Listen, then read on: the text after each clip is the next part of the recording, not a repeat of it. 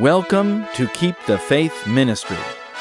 Keep the Faith brings you timely messages with in-depth spiritual analysis of current events in light of Bible prophecy, so you can prepare for the coming of Jesus. Listen to what the news won't tell you. Here is another important message for our times. This is Pastor Hal Mayer. Welcome to Keep the Faith Ministry. Thank you for joining me today as we study God's Word and try to understand what kind of faith we should have in these last days. I pray that you and your family are seeking God with all your hearts and that this message will greatly encourage you in the walk of faith. Before we begin, let me remind you that each month we now publish Keep the Faith Insider email newsletter with heartwarming stories of God's providences at Keep the Faith and Highwood Health Retreat in Australia. We will send it to you free of charge. All you have to do is ask for it and provide your email details. Also, check us out on Facebook and Twitter. We keep you informed of new sermons and briefings when they are posted on our website. God bless you as you listen to today's message. Let us begin with prayer. Our Father in heaven, we need your Holy Spirit today to teach us how to think and act like God. We want to be in heaven, and we want Jesus in our hearts. We long for his presence and his love. Teach us today through the Word of God what it means to be God's friends. In Jesus' name, amen. Did you know that there are only two types of people in this world? Yes, it's true. Of all the billions of people, of all the many races and nationalities, of all the infinite variations in personality, there is just two categories of people, just two classes. And it's simple to understand. One class loves and obeys God, and the other does not. One class is a friend of God, and the other is an enemy. Yes, that's right. There are only two types of people. I'll go even further and tell you that a person in either class can switch sides at any time, but it is a free choice. It has nothing to do with your social status. It has nothing to do with your temporal success. It has nothing to do with your race or ancestry. It doesn't have anything to do with your church affiliation. That's right. It has nothing to do with your church affiliation. A person can be on one side or the other no matter what their relationship is to any of these things. Here it is in Scripture. Listen to this verse. It's found in James 4, verse 4. Ye adulterers and adulteresses, know ye not that the friendship of the world is enmity with God? Whosoever therefore will be a friend of the world is an enemy of God. So the apostle tells us that there are only two possibilities. Either I'm a friend of God or I am his enemy. Now, that would be very hard for some people to accept. There are many who think that they can be members of the church but still live lives that are completely out of harmony with the gospel. Jesus also said something just as stark and just as compelling. In fact, more so. Jesus draws the contrast clearly by saying these words in the Gospel of Matthew, chapter 6, verse 24. No man can serve two masters, for either he will hate the one and love the other, or else he will hold to the one and despise the other. Ye cannot serve God and mammon. Keep in mind that Jesus was talking to church people in this verse. He was talking to those who thought they were okay because they were members of the church, or because they were born in a religious society that at that time was God's true church. He was telling them that their friendship with the world was causing them to hate God and to hate Christ, and that they would eventually crucify him because they loved the world more than they loved God. So the gospel, therefore, must change your practical life. It is transforming because when you accept Christ, he sends his Holy Spirit into your heart to shed abroad the love of God. Here it is from Romans 5, verse 5. And hope maketh not ashamed, because the love of God is shed abroad in our hearts by the Holy Ghost, which is given unto us. So what does it mean to have the love of God shed abroad in your heart? Most people would say that this means that God's love toward the sinner comes into his heart and he senses that God loves him. And how true that is. Do you sense God's love in your heart? That he loves you beyond all else? But there's another way in which the love of God is shed abroad in our hearts. God's love actually goes three ways. When the Holy Spirit sheds abroad God's love in our hearts, he is also putting love for God there too, and love for our fellow man. For when we see the love of God, we are also drawn to love him in return. It doesn't make any sense to think that God does not want you to love him in return, or that he does not want you to love others as he loves them. That's the whole point of the gospel. 1 John 4:19 says, "We love him because he first loved us." After all, God commandeth his love toward us, in that while we were yet sinners, Christ died for us. That's Romans 5:8. But my point here is that there is a natural response to the love of God in the heart. It is love in return. It starts with God who loved us first. We are incapable of loving him until he has shed abroad his love in our hearts through the Holy Spirit. Then we love him in return. Do you see it there in the Bible? Now, which class of people do you think are in the majority in the world? Those who love God, or those who are at enmity against God, or who are his enemies? Yes, that's right. The enemies of God are in the majority. But here is a more pointed question. Within the church, which side is the larger side? While you may think that the majority of Christians are on God's side, and while they profess to be on God's side as members of the church, in which class do most of them belong? Those that truly love God, or those that are at enmity with God? I dare say that most church members are at enmity with God because they still love the world. They come to church because it's the socially correct thing to do, but in their hearts they do what they want to do. But Pastor Mayer, how can you say that? Well, the fact is that most Christian people still love to do all those things that they know are not according to God's will. They still eat what they want to eat. They still drink what they want to drink. They still watch things that they want to watch. They still read things that they want to read, even though the Bible says, "Whatsoever ye do, do all to the glory of God." But it isn't just gross sins that are involved in this enmity to God. There are also little things that Scripture reveals are not in harmony with God's will that Christians indulge in that keeps them at enmity with God. They like to think that they are friends of God because they go to church or they pray nicely, but they are really his enemies. Perhaps we can call them frenemies. Judas was a frenemy, wasn't he? He professed to love Christ, but he turned on him. He even kissed him when he betrayed him. You cannot be more of an enemy than to undermine the very one whom you outwardly claim to love. Jesus picked up on it and explained to his disciples when he said to Judas, "Betrayest thou the Son of Man with a kiss?" Luke 22:48. Of course, God winks at genuine ignorance of his will. Even when people commit gross sins, genuinely not realizing that they are acting like enemies of God. Look what it says in Acts 17:30. "And the times of this ignorance God winked at, but now commandeth all men everywhere to repent." The Bible actually says a lot about sinning in ignorance. God winks at it, but it is still sin and must be atoned for. Listen to Leviticus chapter 5, verse 17-19. "And if a soul sin and commit any of these things which are forbidden to be done by the commandments of the Lord, though he wist it not, yet he is guilty and shall bear his iniquity. And he shall bring a ram without blemish out of the flock with thy estimation for a trespass offering unto the priest. And the priest shall make an atonement for him concerning his ignorance wherein he erred and wist it not, and it shall be forgiven him. It is a trespass offering. He hath certainly trespassed against the Lord." Notice that the Scripture says that sin is still sin, even if it's done in ignorance. Ignorance does not change the fact that it is sin, but the cross provides forgiveness to even those who commit sin and are genuinely not aware of it. Thank God for the sacrifice of Christ. That's why he sends messengers in your life to open your eyes to see his truth. That's why he sometimes arranges circumstances to bring you into connection with the truth.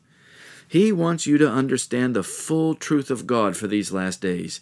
He sends various types of people to enlighten us and help us to understand His will and the way we should live. But often we reject His will because it isn't convenient, or it isn't what we've been taught from the child up, or it just doesn't make sense to us. And there are a lot of things that don't make sense to our beclouded minds, right? But obviously none of us here today want to be an enemy of God. And we certainly don't want to be a frenemy of God. We want to be God's friends. We want to be people whom God can trust with the power of His Holy Spirit. So the key question is, what does it mean to be a friend of God? If you're not His friend, you are His enemy. There is no other option. You don't want to be an enemy of God, do you? So we'd better understand what it truly means to be a friend of God. The Bible gives us a very interesting history of a man who was known as the friend of God. And through his life, we can understand the kind of person you have to be in order to be a friend of God. This man was Abraham. But just because this was a man that God used to make a very great nation, it doesn't mean that you cannot apply the same principles in your life. God can make a great nation of souls won through your witness if you are a friend of God. Listen to what God says about Abraham. It is in Genesis 18, verse 19. Christ was talking to the other angels that were with him when they visited Abraham about the coming destruction of Sodom for its great sin. For I know him, that he will command his children and his household after him, and they shall keep the way of the Lord to do justice and judgment, that the Lord may bring upon Abraham that which he hath spoken of him. Notice that God had confidence in Abraham that he and his family would keep the way of the Lord, and that the result would be that the Lord would bring upon Abraham that which the Lord had promised, to make of him a great nation. There is a connection between keeping the way of the Lord and the blessings that God wants to bring upon His followers. That connection is vital to understand. What is the way of the Lord? This is talking about the direction you're going in life, or the path for your feet. There are two ways. There is the way of the Lord and the way of Cain. Have you ever heard of the way of Cain? That's found in Jude 11. Listen carefully. Woe unto them, for they have gone in the way of Cain and ran greedily after the error of Balaam for reward and perished in the gainsaying of Korah. The Bible, in just a few amazing words, makes grand statements about those who are not the friends of God. There are two men listed here beside Cain. They are Balaam and Korah. Let us quickly look at these three men. Notice that the way of Cain involves motives that are in conflict with heaven. It includes greed, idolatry, sensuality, and bold presumption. You see, Cain was the father of rebellion and rejection of God's law. The Bible says he did not follow the way of the Lord, but that he went his own way.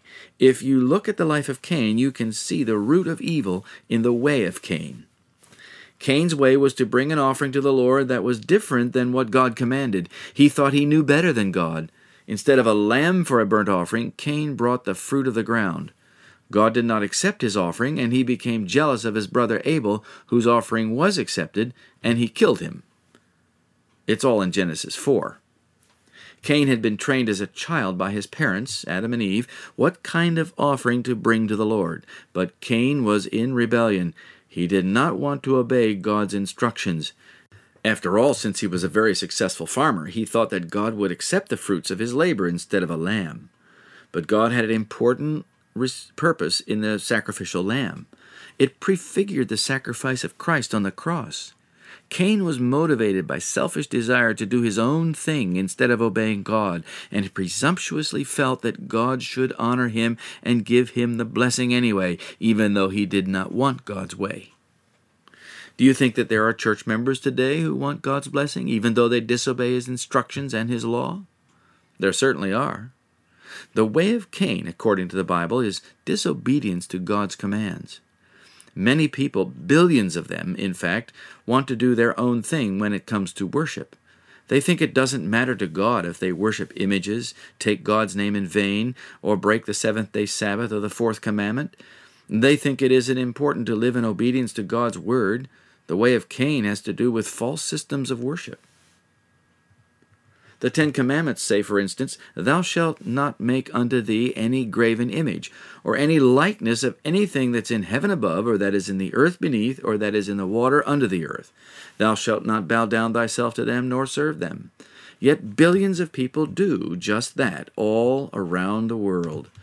They pray before Buddhas, Hindu gods, and images of saints. This is the way of Cain, my friends. Balaam wanted the earthly reward that Balak had offered him for his cooperation in cursing Israel. He knew that this was not God's will, because he knew that whilever Israel obeyed God, they were blessed, and he could not curse them.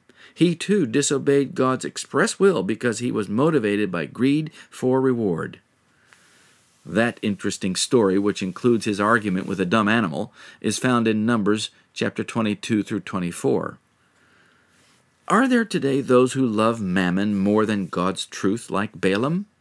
What's more important, a little compromise for a present advantage, or fidelity to heaven's eternal and perpetual law? And Korah, along with Dathan and Abiram, defiantly opposed Moses as God's chosen leader of Israel. These men presumptuously demanded that they be given the same authority as Moses. They wanted power, influence, and recognition. They wanted that which God had not appointed to them. They were Levites, and Levites had a very special role in the tabernacle services. But they were motivated by desire for power and position. They died in bold defiance to the authority of God. Their story is found in Numbers 16. You see, the way of Cain has all manner of problems with it. The Bible says that Cain went out from the presence of the Lord, Genesis 4:16. That means that he turned his back on God and his law. He corrupted himself and his children. His descendants became so wicked that God finally had to destroy the whole earth by a flood. Cain, Balaam, and Korah were all frenemies of God. They all professed to be followers of God. They were all church members, but they were in rebellion and went their own way. If you are a friend of God, you will walk in the path of obedience to the instructions that the Lord sets out before you. If you're an enemy of God, you will walk in the way of Cain. So how do you know the way of the Lord? Abraham knew that the way of the Lord was to live a righteous life. That means that he lived right and lived in harmony with heaven. He was not in rebellion to God or his law. He did everything he could to point his family and all those who were members of his household, which numbered more than 1,000 people, to the divine standard. This was the church in those days.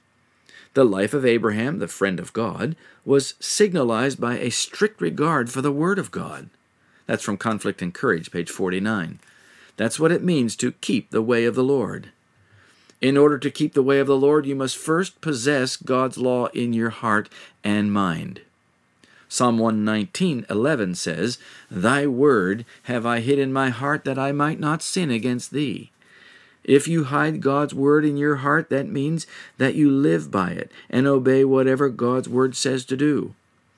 If you want to walk in the way of the Lord, you have to know God's word. It is as simple as that. Most Christians today don't have a clue what God's word says. They listen to the pastor or the priest at church, but that is the extent of it. They don't study God's word for themselves, so they have no idea whether what they heard in church is right or wrong. And many times it is wrong, or at least not complete. Often they follow a tradition that doesn't comply with God's word at all. Hiding God's word in your heart means that you cherish what he says, and consequently it becomes your practice because you love him and you want more of his word in your life. What is God's word anyway? Is it just the Gospels or the New Testament? No, the apostles themselves often referred to the Old Testament authoritatively.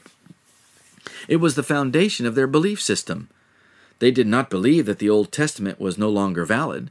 But instead they saw the Old Testament in a new light. Because of Christ, it was now understood in its proper setting. Listen to what the Apostle Paul says about the wickedness of the world today. I'm going to read from Galatians 5, verses 19 through 26. Notice that Paul lists the works of the flesh. If you think about each one of these, you can see clearly that there is one of the 10 Commandments broken by each one on the list. Now the works of the flesh are manifest, which are these: adultery, fornication, uncleanness, lasciviousness. Now those are dealing with the 7th Commandment. Then we read idolatry and witchcraft. Those are the first 2 commandments concerning having no other gods and not bowing down to graven images. Then we read about hatred, variance, emulations, wrath, strife, seditions, heresies, envyings, murders, drunkenness, revelings, and such like. These are all dealing with the 6th through 9th commandments. Then the apostle says, "Of the which I tell you before, as I have also told you in the past, that they which do such things shall not inherit the kingdom of God." So in other words, Paul is not only upholding the 10 Commandment law of the Old Testament in his letter to the Ephesians, but he is applying it in a different way than the Jews. The Jews had treated the law as an outward expression only, but were corrupt through and through inside. Paul applied the law of God directly to the motives and operations of the heart. He is saying that an outward appearance of obedience to the law of God is not what is pleasing in God's sight, when all manner of evil is in the heart. Paul is saying that far from doing away with the perpetual law of heaven, God wants obedience to the 10 Commandments from the heart. Obedience is an expression of love and joy in the salvation that God has given us through Jesus Christ. Listen to what he says next in verse 22. "But the fruit of the Spirit is love, joy, peace, long-suffering, gentleness, goodness, faith, meekness, temperance. Against such there is no law." Hang on a minute. That's powerful, isn't it? The law, instead of an outward set of forms, becomes a law of love, joy, and peace, which manifests itself in long-suffering, gentleness, goodness, faith, meekness, and temperance. These are all character qualities, aren't they?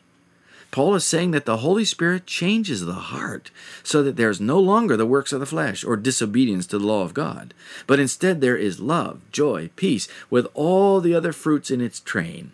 These character qualities are also matters of the heart, and Paul is emphasizing the point that the law of God is to be written on the heart. Here's what he says about the new covenant. Turn to Hebrews 8, verse 10. Paul is quoting the Old Testament prophet Jeremiah when he says, "For this is the covenant that I will make with the house of Israel after those days, saith the Lord. I will put my laws into their mind and write them on their hearts, and I will be to them a God, and they shall be to me a people." Are you one of God's people today? Do you walk in the way of the Lord like Abraham? Oh, friends, Paul finally got it. He saw that the law was not done away with at the cross, but there was a new and living way to understand it. He saw that once the law is hidden within the heart, as the psalmist says in the Old Testament, that we keep it out of love to our God, who gives us love, joy, and peace, and all other blessings when we do so. We don't earn salvation by keeping the law, because that's utterly impossible. In Romans 1:17, he quotes another Old Testament prophet, Habakkuk, and says, "For therein is the righteousness of God revealed from faith to faith, as it is written, the just shall live by faith." You can't walk in the way of the Lord, you can't keep the 10 Commandments, or follow the Bible in anything unless you do so by faith. It is impossible to live righteously when Christ is not in your heart, even though you may keep the law outwardly. Only with Christ in the heart can you truly keep God's holy law. Turn to Galatians 2:20, and it makes it very clear. "I am crucified with Christ, nevertheless I live, yet not I, but Christ liveth in me. And the life which I now live in the flesh, I live by the faith of the Son of God, who loved me and gave himself for me." So if Christ lives in you, that love that you have for him leads you to follow all that he says to do. But it is actually Christ in you that's doing righteousness. It is not you that does it. It is Christ, because it is Christ living in you. Christ will never lead you to disobey God's holy and perpetual law. The Holy Spirit, which abides in the true believer, will never lead him to obey Satan's suggestions or temptations, or diminish the importance and holiness of that heavenly law. The verse says, "The life that I now live in the flesh." Did you notice the word flesh? That's talking about what period of time? That's talking about when we are alive on earth with flesh and bones, our earthly existence. It is not talking about some future time when the flesh is made new. This is not talking about when we get to heaven or the new earth. It is talking about right now. The life that I now live is full of joy because the Holy Spirit brings into me his heavenly power to see, understand, and resist temptations from Satan. I have victory because Christ lives in me. I have love because Christ lives in me. I have joy because Christ lives in me. And I have peace because Christ lives in me. No longer do I disobey God's law because I'm no longer a subject of Satan. I now live for Christ.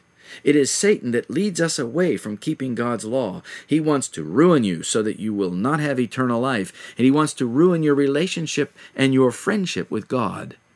You don't need that, do you? Let us return to Galatians 5 and see what else Paul says there. Notice verse 24. "And they that are Christ's have crucified the flesh with the affections and lusts." In other words, those who have Christ writing his law in their minds and hearts have crucified the flesh. They no longer live unto themselves. They now live unto God. They now have Paul's understanding of God's law. Look at verse 25. "If we live in the Spirit, let us also walk in the Spirit." In other words, if we have the Spirit of God in us, we will also do the works of the Spirit, which leads us to fullness of joy in Christ through obedience to his revealed will. Now let's turn to the life of Abraham for a few more minutes. Abraham's father lived with his family in Ur of the Chaldees, which is near Babylon, or where the Tower of Babel had been built, near the southern end of the river Euphrates before it joins the Tigris and then flows into the Persian Gulf. After God had confounded the languages at the Tower of Babel and the people scattered abroad, idolatry again became well-nigh universal. God saw that in the midst of prevailing apostasy, Abraham was a man whose heart was tender to the Lord. God chose Abraham to be the keeper of his law, the sacred oracles at that time, for future generations. Satan has always tried to obscure the true faith, but God has always had someone who would represent him even when they were alone. Remember that God's true people are always in the minority. Abraham was faithful among the faithless, uncorrupted among the prevailing apostasy, and stood steadfast to the worship of the one true God. Abraham knew that Ur of the Chaldees was not a good place for his family. He knew that God did not want him among all those idolatrous people, especially those of his kindred who were also involved in idolatry. He could see that the idolatry of the families around them was weakening their faith. So Abraham took his father Terah and left Ur of the Chaldees with some of his family members and went north, up along the Euphrates River to a place called Haran.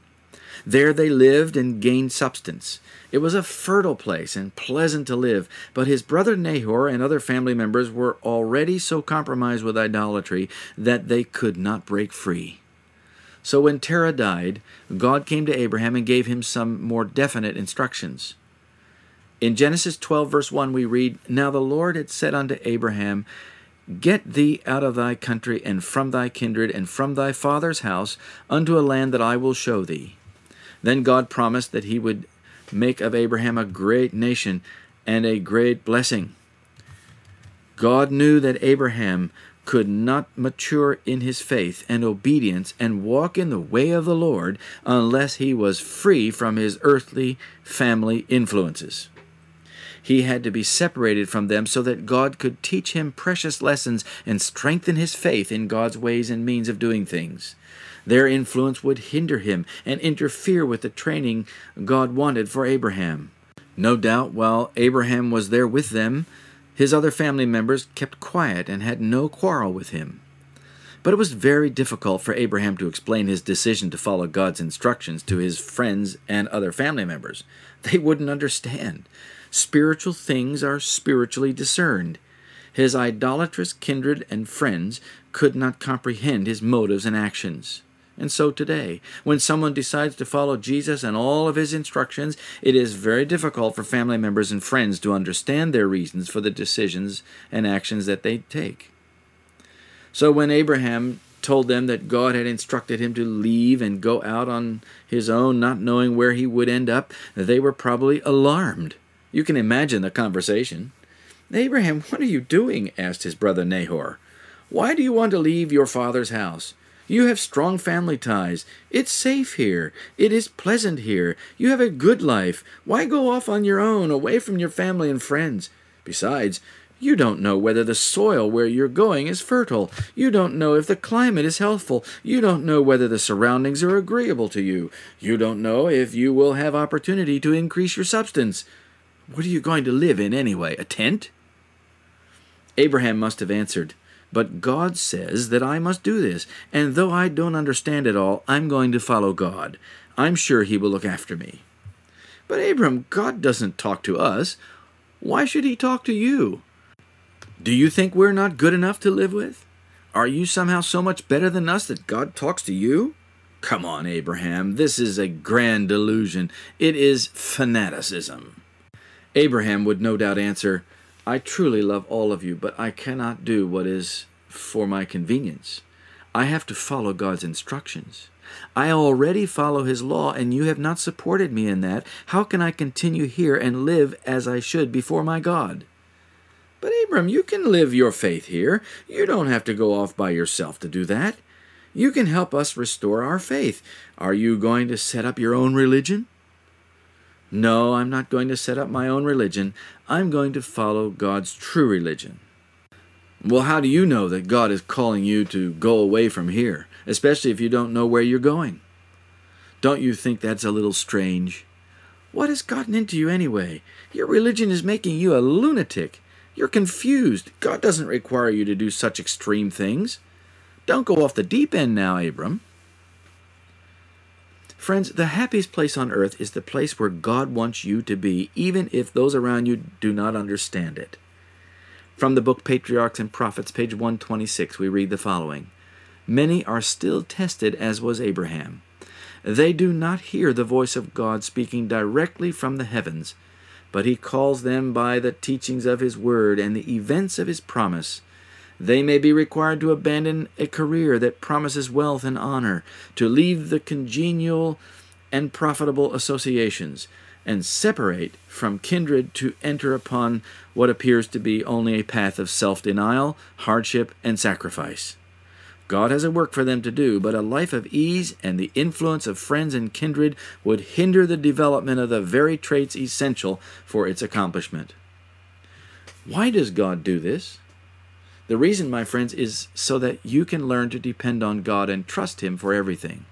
He wants to reveal himself to you in a way that would be impossible otherwise. He breaks up your fallow ground and changes your circumstances, and this is his providence to take you to a new level in your walk with God. Listen to this one from the same book, page 127. "Who will accept new duties and enter new fields, doing God's work with firm and willing heart, for Christ's sake, counting his losses gain? He who will do this has the faith of Abraham, and will share with him in that far more exceeding and eternal weight of glory, with which the sufferings of this present time are not worthy to be compared." That's 2 Corinthians 4:17 and Romans 8:18. Calling Abraham away from his family was no small test and no small sacrifice. But Abraham didn't question God. He did not hesitate to obey the call. God counted it to him for righteousness. He was planning to do something very special with Abraham. He was going to teach Abraham what faith really is. He was going to put Abraham through some serious things so that Abraham could truly understand the mind of God, particularly the motives and reasons for the sacrifice of the coming Messiah. While going out from Haran was not the most logical thing to do, Abraham was willing to trust God. He was unique. Lot, Nahor's son, went with him, but he did not have the deeper relationship with God. What does the verse in Genesis 18, verse 19 say? Let's read it again. God said, I know him, that he will command his children and his household after him, and they shall keep the way of the Lord to do justice and judgment, that the Lord may bring upon Abraham that which he hath spoken of him." Abraham cultivated home religion. The fear of God pervaded his household. He was the priest of his home. He looked upon his family as a sacred trust. His household numbered more than 1,000 souls, and he directed them all, parents and children, to the divine sovereign. That's Conflict and Courage, page 49. Think about this. Abraham did far more than most parents do today with their children. His first thought was of God and God's will in everything. He communed with God himself, and God considered him a friend. God said, "I know him." What does this mean, that God knew him? The Bible says in Amos 3:3, "Can two walk together except they be agreed?" To know Abraham meant that Abraham and God were thinking in much the same way. That means that Abraham molded his mind after God's mind. Yes, he made his mistakes, but he always repented and tried to understand God better. Abraham and God were in agreement, and to be in agreement means that you have the same mind concerning the matters on which you agree. Abraham learned to trust God so much that he did everything in his power to learn how God thinks about everything so that he could agree with God. He was always ready to change his mind or adjust his thinking if he found out that he did not agree with God. And he learned that he was always a happier man if he did that. Do you want to learn to be a friend of God? If you do, then you need to learn how God thinks so that you can adjust your mind and heart to think like him. Is that easy to do? No.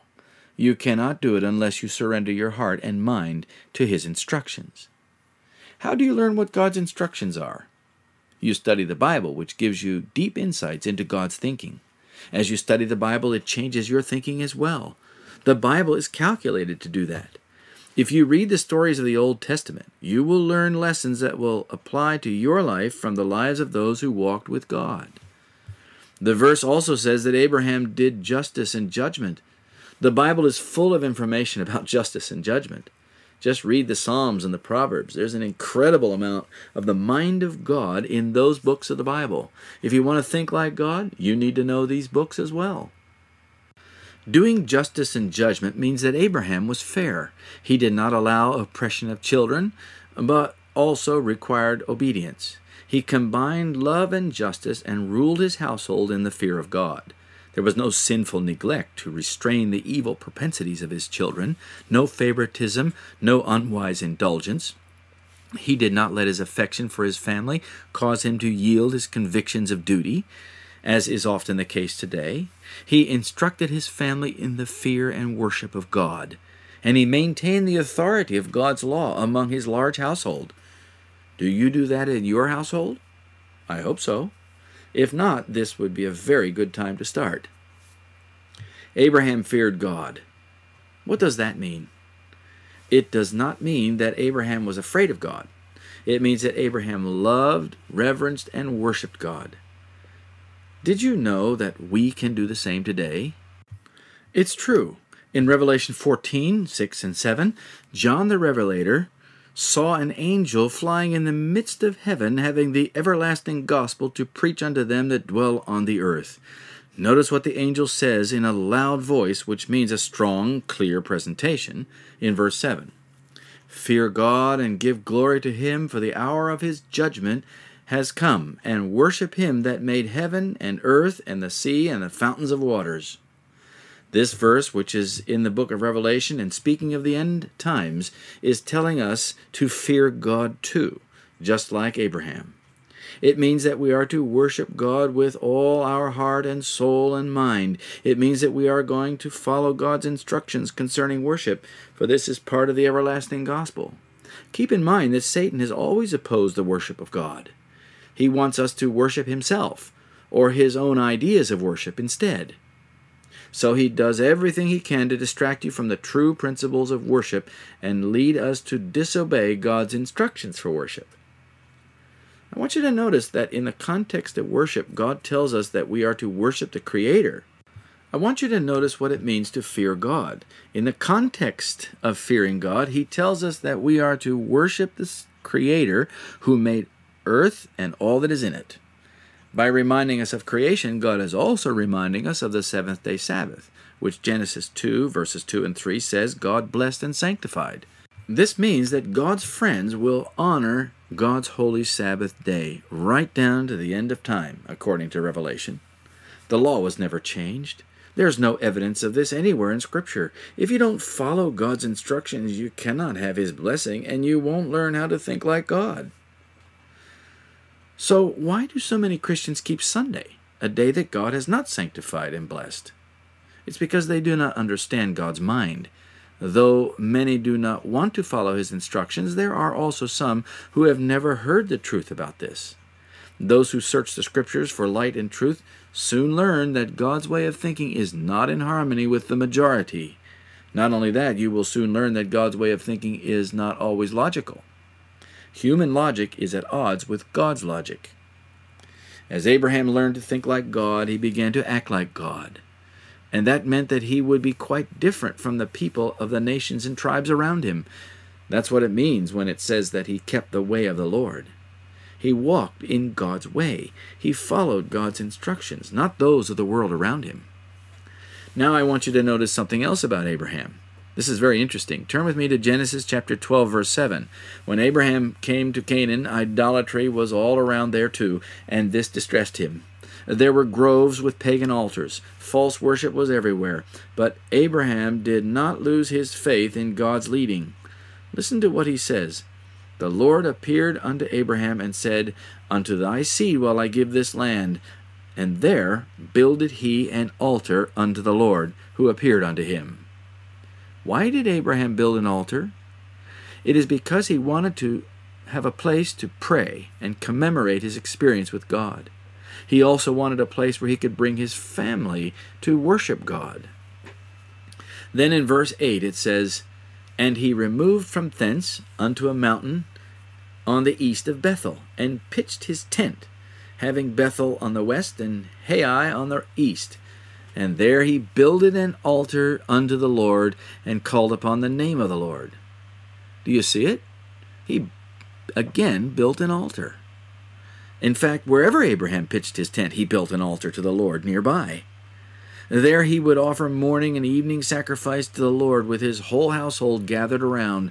This also tells us that he was a man of prayer. Abraham could not live a day without prayer. And he taught his family by example how important prayer really is. He had to have a place where he could come and bring his family and be with God each day of his life and pray. He was a friend of God. Do you have a family altar in your home where you pray? Do you have morning and evening prayer? You should, you know. That will help you become a friend of God. It will help you begin to think like God. Talking to God is important. He loves to hear your prayers.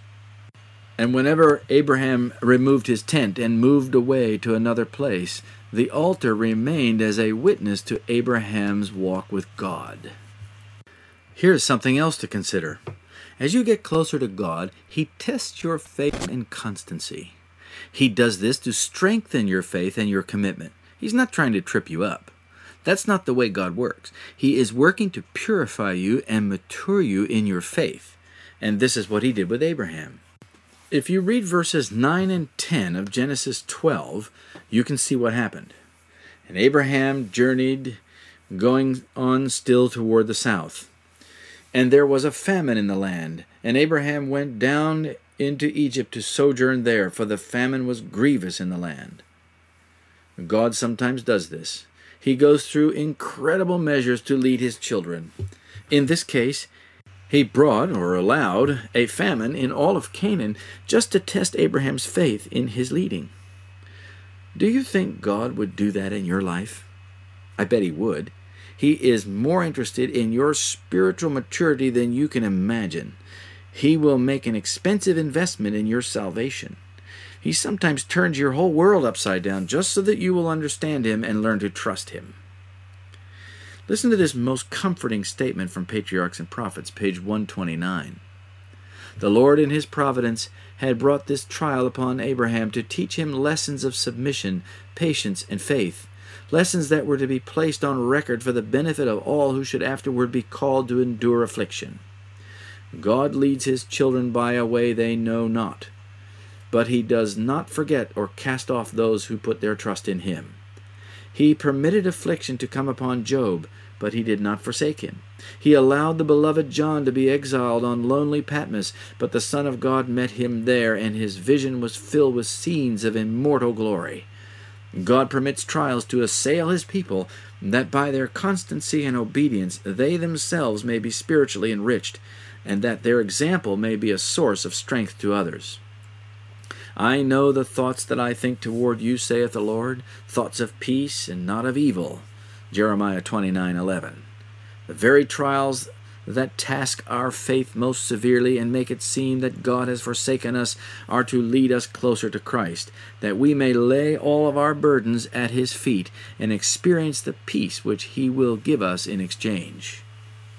Do you experience peace when you're under trial, or do you fret and worry? When some inconvenience comes your way, do you get upset and lose your peace, or do you pray and ask God for his peace to fill your heart? What a wonderful lesson to learn. God wants you to learn patience, submission, and faith. That's what is needed in my life more than anything else. And it is needed more than anything else in your life too. Being a friend of God means that you will learn very deep and powerful lessons of faith when he puts you through trial. When Judah was being threatened by Moab and the people were afraid, King Jehoshaphat, who was also afraid, did something very important. The Bible says in 2 Chronicles 20, verse 3, "And Jehoshaphat feared, and set himself to seek the Lord, and proclaimed a fast throughout all of Judah." So when you fear, you are to seek the Lord. Then it says that all Judah gathered themselves together, and Jehoshaphat stood in the midst of the congregation to pray for deliverance. Listen to what he said in verses 6 and 7. "O Lord God of our fathers, art not thou God in heaven, and rulest not thou over all the kingdoms of the heathen? And in thy hand is there not power and might, so that none is able to withstand thee? Art not thou our God, who didst drive out the inhabitants of this land before thy people Israel, and gavest it to the seed of Abraham thy friend forever?" Trusting God is the most important thing to learn if you want to be a friend of God. When difficulties arise, you must first turn to God in prayer. Listen to this fantastic little statement from the book Ministry of Healing, page 48. "When we are brought into straight places, we are to depend on God. In every emergency, we are to seek help from Him who has infinite resources at His command." Isn't that wonderful? What are infinite resources? That means that God has all power and that He loves to help us in difficulty. He can solve any problem. He can handle every conflict or perplexity. Listen to this fantastic statement from the book Steps to Christ, page 100. "Let these words sink deep into your mind and heart. Keep your wants, your joys, your sorrows, your cares, and your fears before God. You cannot burden Him. You cannot weary Him. He who numbers the hairs of your head is not indifferent to the wants of His children. The Lord is very pitiful and of tender mercy," James 5:11. "His heart of love is touched by our sorrows, and even by our utterances of them. Take to Him everything that perplexes the mind. Nothing is too great for Him to bear, for He holds up worlds. He rules over the affairs of the universe. Nothing that in any way concerns our peace is too small for Him to take notice. There is no chapter in our experience too dark for Him to read. There is no perplexity too difficult for Him to unravel. No calamity can befall the least of His children. No anxiety harass the soul. No joy cheer. No sincere prayer escape the lips, of which our Heavenly Father is unobservant, or in which He takes no immediate interest. He healeth the broken in heart, and bindeth up their wounds." Psalm 147, verse 3. The relations between God and each soul are as distinct and full as though there were not another soul upon the earth to share his watch care, not another soul for whom he gave his beloved Son. Friends, you can be a friend of God. You can have the kind of relationship with God that is so intimate, so connected, so full and complete that nothing will ever unsettle your peace, no matter what chaos might be going on around you. Isn't that a wonderful promise? He loves you. The one who upholds worlds and planets by the strength of his power loves you personally and individually. You are not too degraded to be forgiven your sins. You are not too insignificant for him to hear and answer your sincere prayer. Have you seen God work in your life? Have you seen his power answer your prayers? Have you felt his healing touch? If not, why not surrender yourself to Christ today? It is not a ritual or a ceremony that interests God. It is the heart that is turned to him in prayer and that is open to his direction under the Holy Spirit. That's what interests God. Deeper friends are those who have similar experiences. But the deepest friends are those who go through extreme trial and pain together. Perhaps the one event in Abraham's life that cemented his friendship with God was a moment when he experienced the very same anguish that God the Father would feel when he let his beloved Son be crucified on the cruel cross. God wanted Abraham to be such a close friend that he put him through a test that would give him the same anguish and pain that God himself would feel. Abraham's extreme act of faith on Mount Moriah opened to his heart a deep understanding of God. What a trial it must have been for the old man who loved his son of promise, so much that he would have given his own life for him. But now he is required to take that son's life by his own hand. The command was expressed in words that must have wrung with anguish that father's heart. Take now thy son, thine only son Isaac, whom thou lovest, and offer him there for a burnt offering. Isaac was the light of his home, the solace of his old age, above all else the inheritor of the promised blessing. The loss of such a son by accident or disease would have been heartrending to the fond father. It would have bowed down his whitened head with grief, but he was commanded to shed the blood of that son with his own hand. The heart of the old man stood still with horror. It seemed to him a fearful impossibility. Yet God had spoken, and he knew God's voice well, and his word must be obeyed. Abraham was stricken in years. Yet this did not excuse him from duty. He grasped the staff of faith and in dumb agony took the hand of his child, beautiful in the rosy health of youth, and went out to obey the word of God. Abraham did not stop to question how God's promises could be fulfilled if Isaac were slain. He did not stay to reason with his aching heart, but carried out the divine command to the very letter till, just as the knife was about to be plunged into the quivering flesh of the child, the word came, Lay not thy hand upon the lad, for now I know that thou fearest God, seeing that thou hast not withheld thy son, thine only son, from me. This act of faith in Abraham is recorded for our benefit. It teaches the great lesson of confidence in the requirements of God, however close and cutting they may be. By Abraham's obedience, we are taught that nothing is too precious for us to give to God. James 2:23 says, And the scripture was fulfilled which saith, Abraham believed God, and it was imputed unto him for righteousness, and he was called the friend of God. Friends, we are living in the last days. Your eternal destiny depends on whether or not you choose to be a friend of God. Please decide now to let God teach you his ways, even if it means that you do things you never thought you would. Follow God's word. Earnestly seek to understand the mind of God. The closer you get to God, the more you will be his friend. Let us pray. Our Heavenly Father, we want to be your friend like Abraham. It would be so wonderful if in the record books of heaven we would have the word friend written by our name. Please teach us how to understand your mind. Please show us how to have love, joy, and peace in Christ as he keeps his law in us.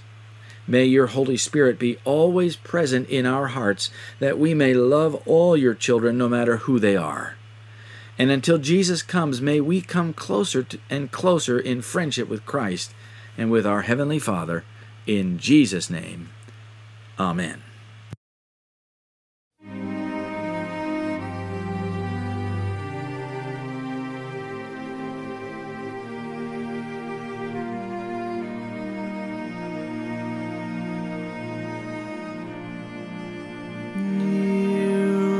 Still nearer, close to thy heart, draw me, my Savior, so precious thou art. Fold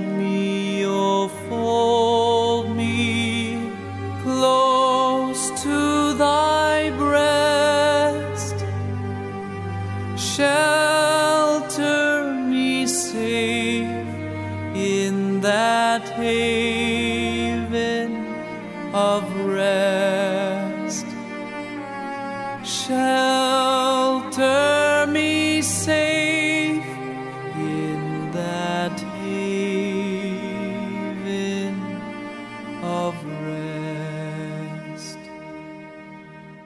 Nearer, still nearer, nothing I bring, not as an offering to Jesus, my King, only my sinful, now contrite heart, grant me the cleansing thy blood doth impart.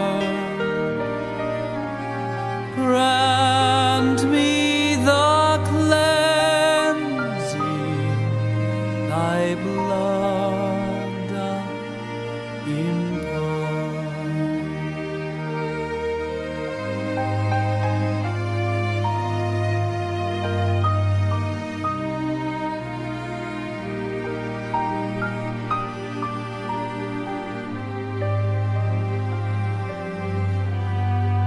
Nearer, still nearer, Lord, to be thine.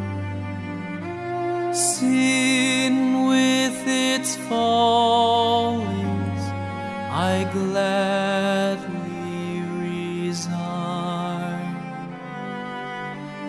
All of its pleasures, pomp and its pride, give me but Jesus, my Lord crucified. Give me but Jesus, my Lord crucified.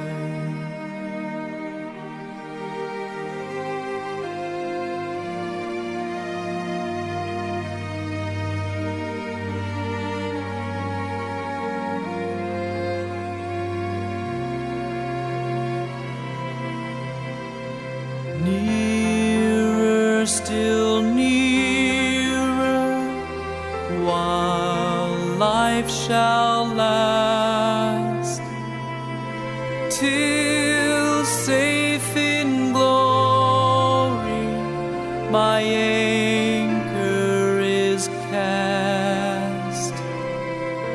Through endless ages, ever to be, nearer my Savior,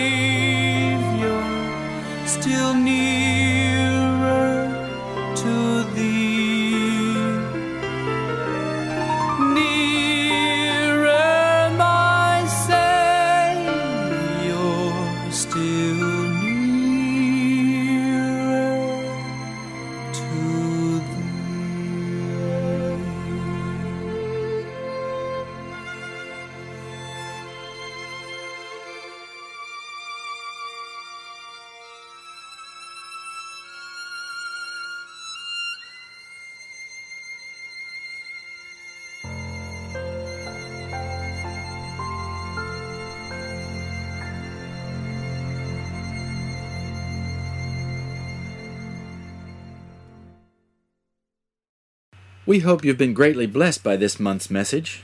Your prayers and gifts mean much to us. Thank you for your support.